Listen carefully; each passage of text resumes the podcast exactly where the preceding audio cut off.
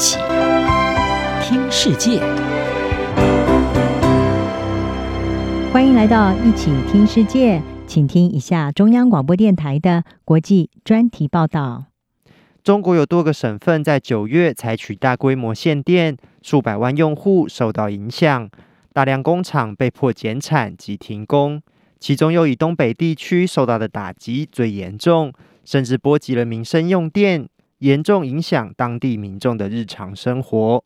中国这次的能源短缺危机起因众说纷纭。英国广播公司 BBC 分析，其中一个原因在于不少国家疫情趋缓，经济重新开放，对中国生产的商品需求也随之增加，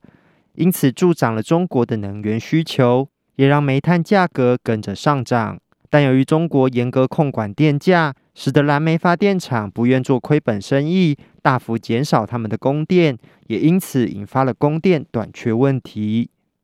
美国有线电视新闻网 CNN 则点出，中国与澳洲之间的贸易争端也是能源危机的因素之一。中国官方下令禁止进口澳洲煤炭，使得大量澳洲煤炭卡在港口，无法入境中国。加剧了煤炭短缺问题。澳洲认为，禁止澳洲煤炭是中国对澳洲要求调查 COVID-19 起源所采取的报复行动。此外，中国的限电危机也反映了中国为了跟上国际脚步，近年逐渐加强对能源消费的控管。中国国家主席习近平先前已承诺，要在二零三零年前让碳排放达到最高峰。并在二零六零年前实现碳中和，而习近平九月也宣布停止在海外建设燃煤发电厂。不光是在中国，欧洲地区近期也面临了天然气的供应危机。同样是因为经济从疫情中快速恢复，天然气成为世界各国争相抢购的能源商品，也导致欧洲天然气价格与电力价格的飙涨。虽然有产业人士认为，欧洲能源问题是疫情所导致的供需不平衡，可能只是短期现象。但《金融时报》指出，这暴露出欧洲能源供应的结构性问题。天然气被欧洲国家视为是从化石燃料过渡到再生能源的关键供电来源，但在本土天然气供应不足的情况下，欧洲的天然气供应必须仰赖海运运输的进口液态天然气。以及管线运送的俄罗斯天然气，就在欧洲陷入能源危机的同时，不少人也质疑，这是俄国透过不提供给欧洲足够的天然气，施压欧盟批准争议性的北溪二号天然气管线。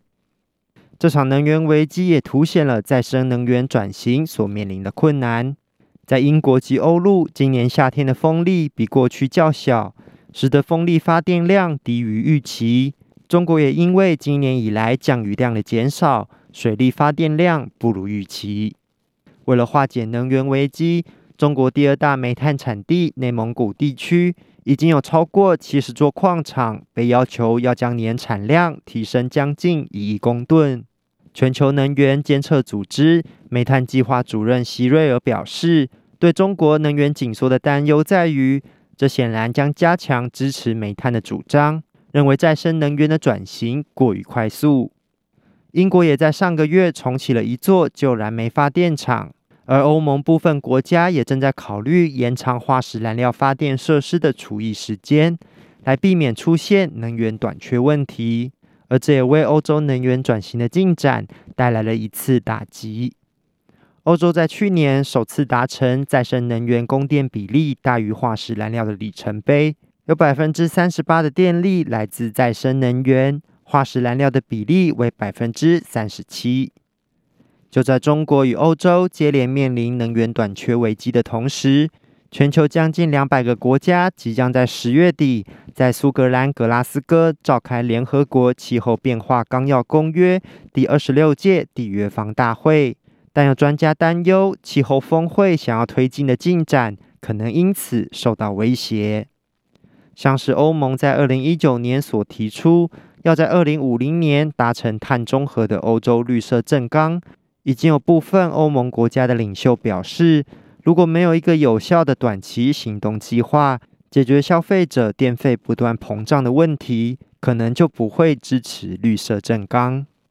欧洲气候智库 E3G 的计划主任费雪表示，很多决策者对社会的反应感到慌张，但砸更多钱在化石燃料上不是解决方法。一些短期的解决方案正与长期的永续目标背道而驰。费雪认为，较好的方式是加速资助再生能源的部署，以及提升能源效率的计划。尽管如此，有部分专家认为，这场危机还是可能让一些国家的领袖在气候峰会上选择一条较为艰难但更有回报的道路。